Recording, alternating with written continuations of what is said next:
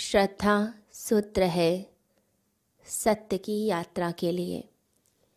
जो श्रद्धावान होते हैं, वो बहुत जल्दी पहुँच जाते हैं।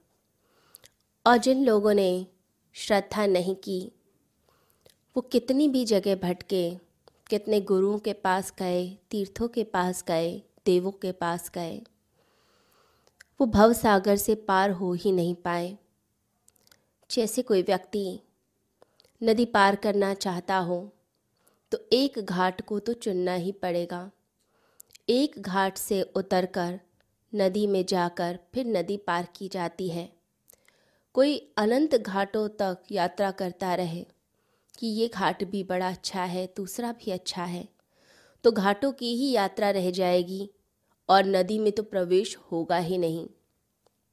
बहुत से लोगों का यही हाल है। वो अलग अलग जगह भटकते रहते हैं अलग अलग गुरुओं के पास जाते रहते हैं अलग अलग तीर्थ स्थानों पर जाते हैं। परंतु कहीं से भी उनकी मुक्ति नहीं हो पाती, क्योंकि मन उनका भटक रहा है। जैसे ही श्रद्धा